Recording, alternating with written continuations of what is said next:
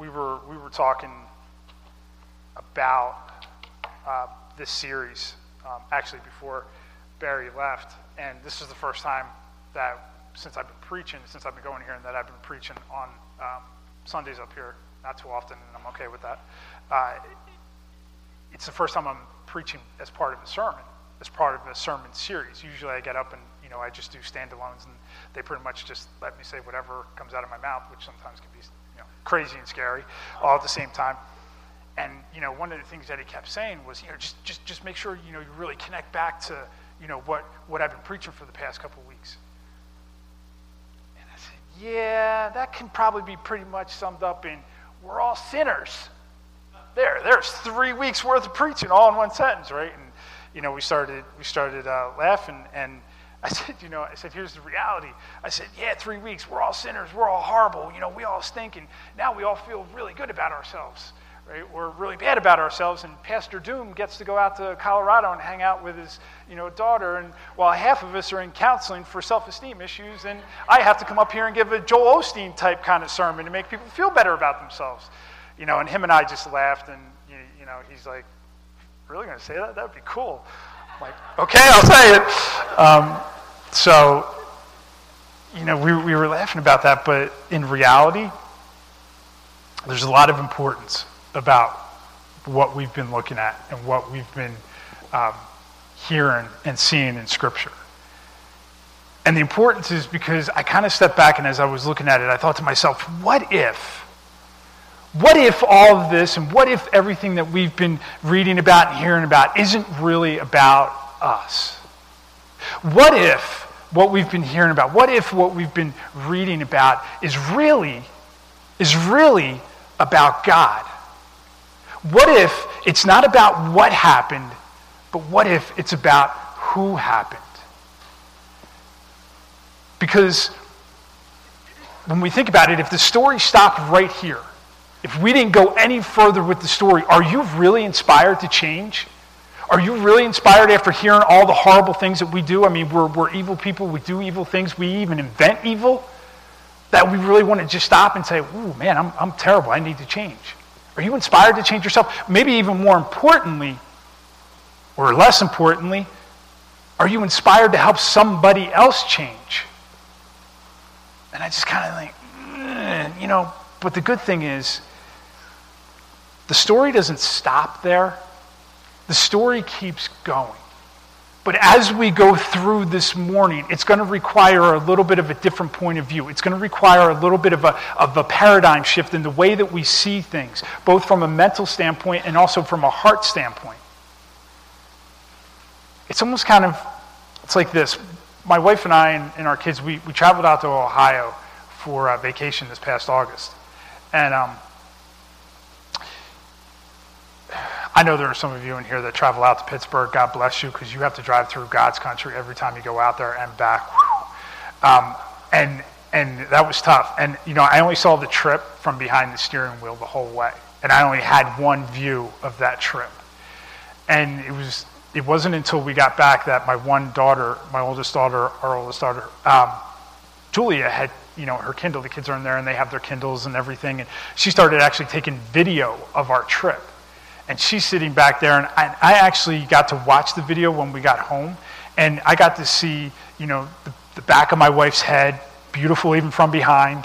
You know I, I, got to see her you know view from looking at our other daughter and out her window and i got to see the view from what she saw you know from behind me and just it gave me a completely different point of view of the trip and it gave me a whole new appreciation for what they see and it was, it was, it was just completely different for me.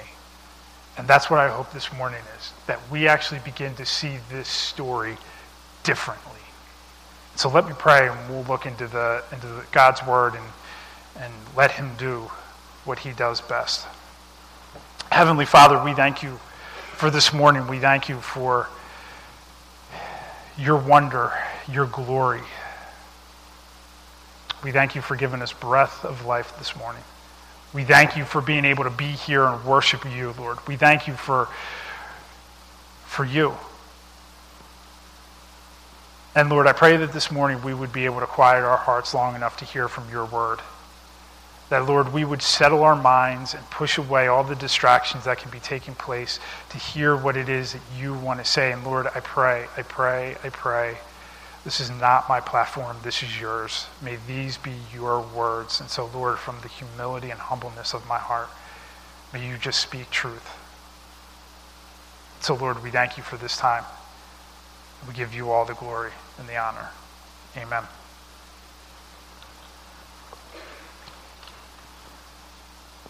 Romans chapter 3, verses 21 through 31 is where we are this morning.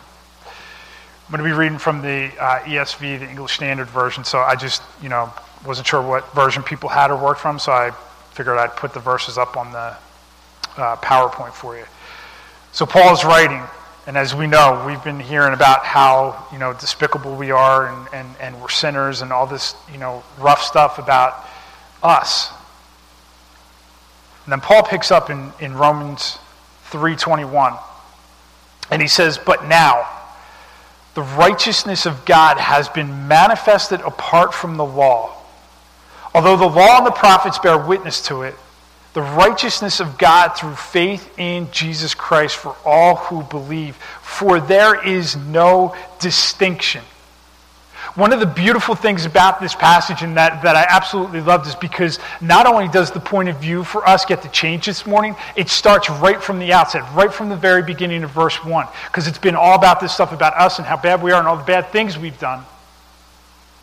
And then Paul says, But now, but now change your view. But now let's take a look at something different. But now let's not look at us, but now let's look at the righteousness of God. The righteousness of God gives us a whole different picture. The righteousness of God forces us from a mind standpoint, from a heart standpoint, to take on a different paradigm because the story begins to change. Because the righteousness of God points to who He is. And in a few minutes, we'll see it points to what he does. And things begin to change. And he says, but the righteousness of God has been manifested in you know, faith in Jesus Christ.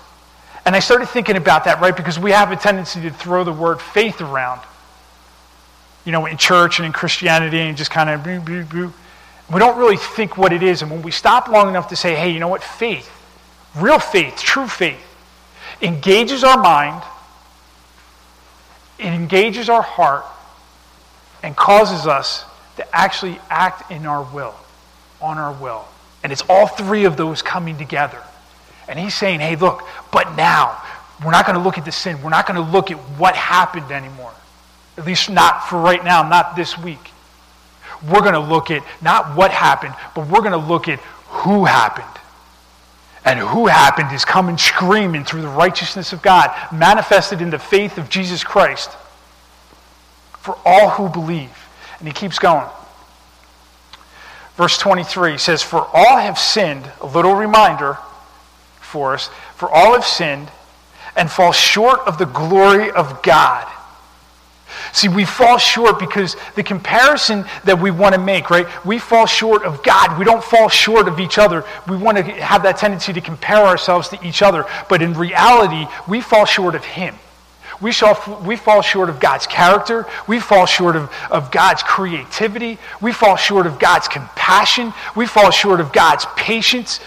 We fall short of God's love. We fall short of God. I told you you were going to feel really good about yourselves this morning. We, just, we fall short of Him, of His glory. But I love it, verse 24. And are justified. We fall short. We're sinners. We've sinned. We fall short of the glory of God and are justified by His grace as a gift through the redemption that is in Christ. See, we're declared righteous not by anything that we do or anything that we try to do, because that in and of itself is a sin. If I try to straighten myself out, I'm thinking about me, myself, and I. That's self righteous. Only God is able to declare you and me forgiven. Only God can declare you and me righteous. And the amazing thing is, he does exactly that. He says, We're declared righteous, we're justified by his grace as a gift. Nothing we can do can earn it, it comes through the redemption that is Christ Jesus, who, crazy enough, amazingly enough, he does it through his son. He puts his son on display publicly as a sacrifice that you and I should have, should have be taken on. It made me think couple weeks ago, um, I was taking my son Caleb to basketball. I can't remember if it was a game or a practice. And he's been studying astronomy in school. And they're getting ready to go over to um, uh, take a field trip over to the planetarium over at uh, CCM. And, you know, we, we get talking about astronomy and the stars. And, and, you know, a lot of times we are, are fooled into thinking that the stars are named, you know, a lot of the names of the stars, Orion's belt, and, you know, the, all the different things come from the Greeks. And that's where their, you know, their origins are. And I said, well, I said, no, not really. I said, they're actually in Scripture. There's a lot of them in the Old Testament where we get some of our names. And the ironic thing is, there are stars and there are constellations that are mentioned in Scripture which man has yet to discover. Mind blowing if you really stop to think about that. And then what winds up happening, I said, you know, Caleb, I said, he, you know, we, we start talking about how, you know, it really, the stars are named by God because God was the one that created them. And as it says in the Old Testament, He was the star breather, and He calls forth the stars by name. He's the one that names them. And at right about that moment, I had this like little chill that just kind of gave me his, you know, goosebumps and my hair standing up on my arms, you know, stand, standing up. And, and, and I said, you know, I said, Caleb, look, think about this for a second the star breather that can call forth them by name is the sin bearer for you and for me. I'm telling you, if that doesn't give you goosebumps, the next thing you need to do is check your pulse. The star bearer, the star breather became the sin bearer. He did what we couldn't because it's not, it's not what happened, it's who. It's who happened.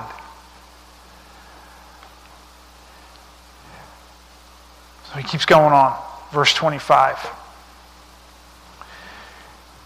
He says, Whom God put forward meaning his son, Jesus Christ, he put him on public display as a propitiation by his blood. In other words, propitiation is he was a satisfactory sacrifice for the sin that we've been talking about for the past three weeks. He was the one, he satisfied it, he took on our sin.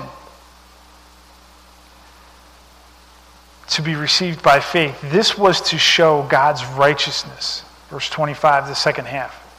This was to show God's righteousness because in his divine forbearance, in other words, forbearance, his patience, and it's patience beyond our comprehension because that word divine means it's godly. It's a, it's a God level type of patience that we can't even fathom. But it's because of that forbearance, because of that patience, he passed over sin, or I'm sorry, he passed over former sin, not forgot it, not ignored it, just passed over for the time being. And it was done because it was to show his righteousness at the present time. So that, and I love that word because it explains, it says, you know what? He did this because of this. So that basically says it's like an equal sign. And he says he, he did this because he would become the just and the justifier. It's basically the idea of the just being God's character, who he is. He's just in every way possible. And because of his character, he's also the justifier. So it's who he is, and then it becomes what he's done. The just and the justifier. And then I love, I, I really believe Paul's got a little um, sarcasm here in, the, in, in verse 27. He says, as he lays out this beautiful thing of, of beginning of who God is and what God's done for us. And then he asks this question then what becomes of our boasting? Really? You want to boast? Boast about what? And that's where I start to wrestle with myself. That's where I start to have that internal conflict, that internal conversation, because there's so much about my life that I want to make about me, that I want it to be pointed toward me, that I want to say, you know, look at my deal, look at this thing. And I want to boast about maybe even what I'm doing for God. And Paul's asking, like, boasting? Should the guy that created the stars in the heavens, the one who brought forth the sun simply by speaking it, you want, you want to boast, right? I, I don't think you want to go tit for tat with God. A little sarcasm in there for, you know, kind of right sizing us, giving us a good perspective. And then the other part of it in there, and the last part that, that I like, skip down to 29. And he says, after these questions, he says, Is he not the God of the Gentiles also? Yes, of Gentiles also. Since God is one who will justify the circumcised by faith and the uncircumcised through faith. Here's what Paul is saying is when he says that God is one, he's God for everyone. There is no distinction. He's talking about Jew or Gentile. He's talking about circumcised and uncircumcised there. Contemporary is that he's, he's the God for everyone. He's the God for the rich, for the poor, for the conservative, for the liberal, for the man, for the woman, for black, for white, for gay, for straight. He is one God for all. He's not selective. It's because it's not what happened, it's because who happened. And who happened is God. Who happened is his son on the cross, sacrificed for you and for me. It's God who, as creator, loves me. It's God who is Savior, forgives me. It's God as sustainer, gives me purpose. It's God as King who gives me hope. It's God who's everything. He's everything.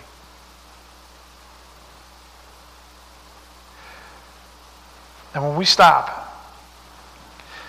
and we think about that for a second, and we let that sink in, and we let that settle down upon our hearts, we have to realize one thing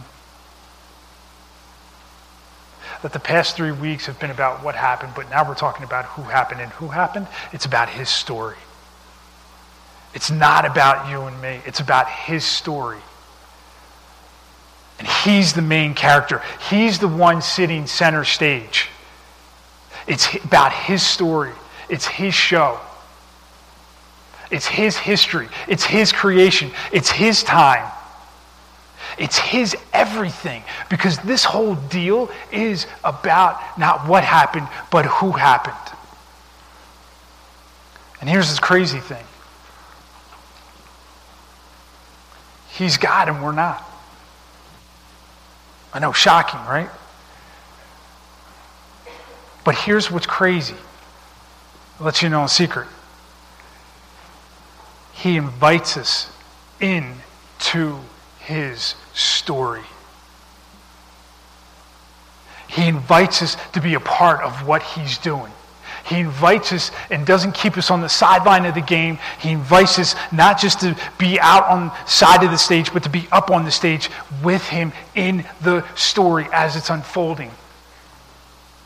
And that in itself should give you goosebumps because it's not about what happened, it's about who's happening. And the who says, hey, you know what? I'm going to personally invite you to be a part of this.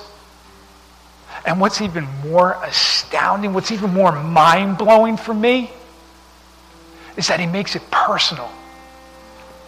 He makes it so, so personal that he would even tell us his name. It's probably like one of the first things that happens when you meet somebody. And it tells you the most about somebody is when they reach out and they tell you who they are because their name says so much about them.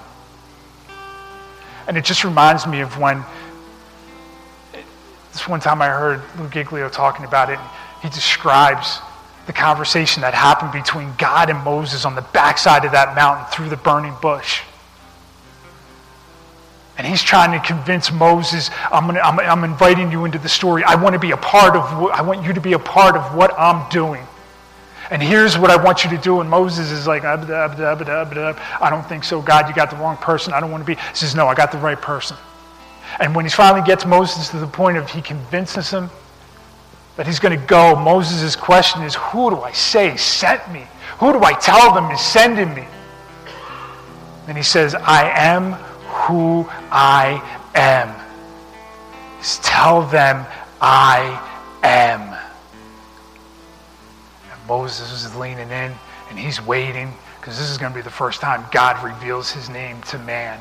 And he's leaning in and he's saying, I am. I am. I am Sam. And he says, No.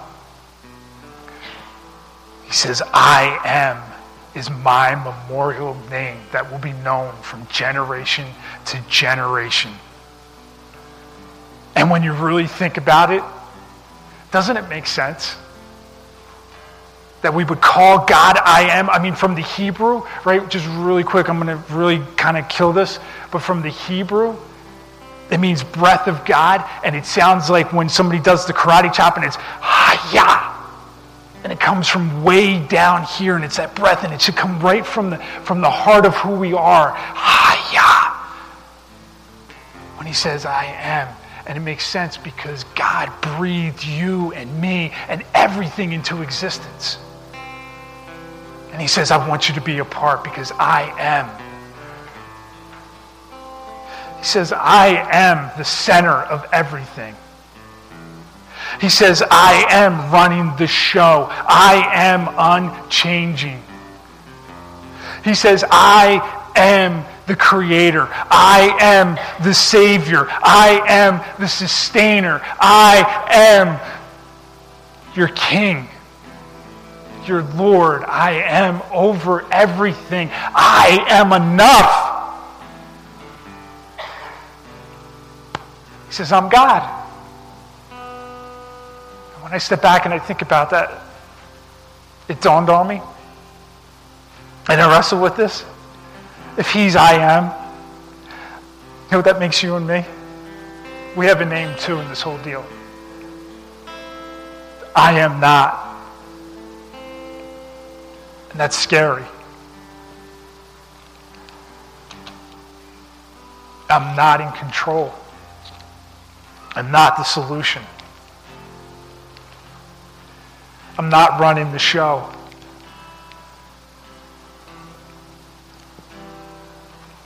I'm not all powerful. I'm not all knowing. I'm not a star breather. I'm not even a sin bearer. And I wouldn't want to be because I can't be. I can barely, if I'm honest, hold it together long enough to be the dad to the two girls who knew how nervous I was going to be being here today. Dad, you got this. We got you pictures. We drew you pictures. You'll be fine. I can barely hold it together. And they're going, You got this. Like, no, God's got this. I can't even draw this good.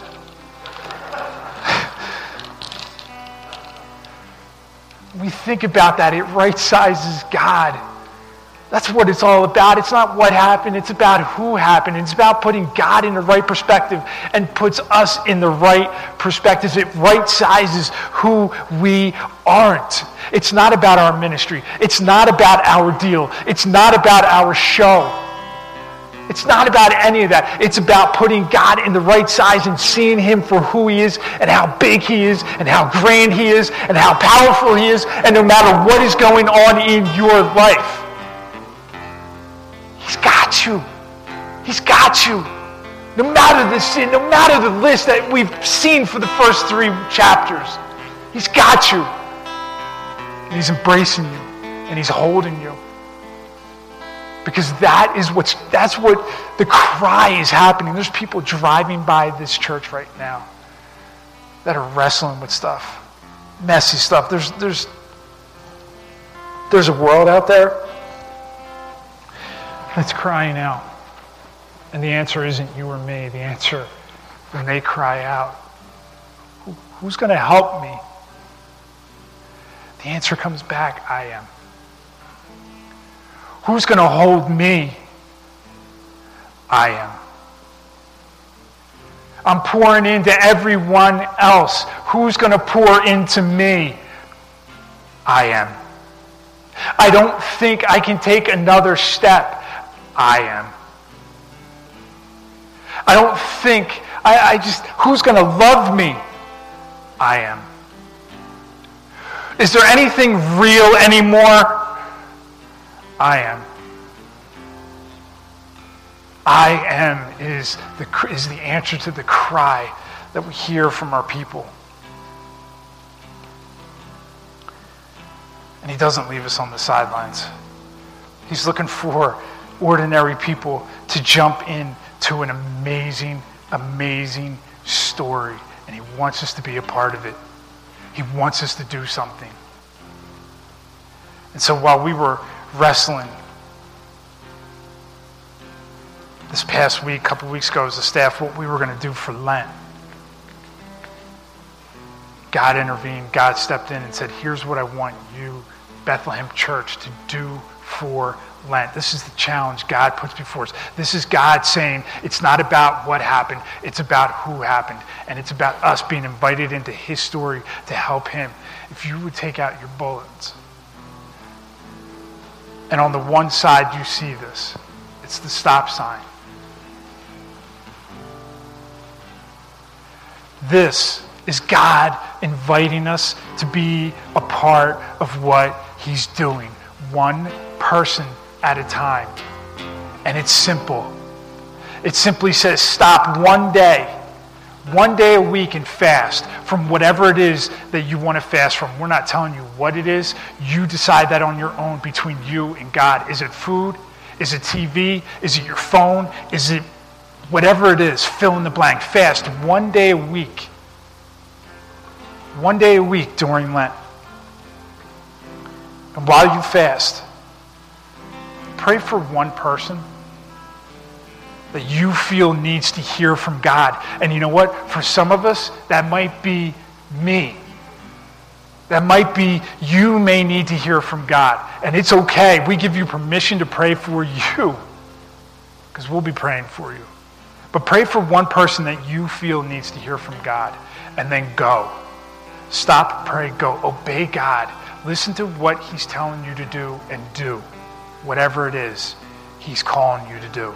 Because that is the invitation to be a part of His story, His amazing, big, grand story where He doesn't leave us on the sidelines because it's not about what happened, it's about who's happening.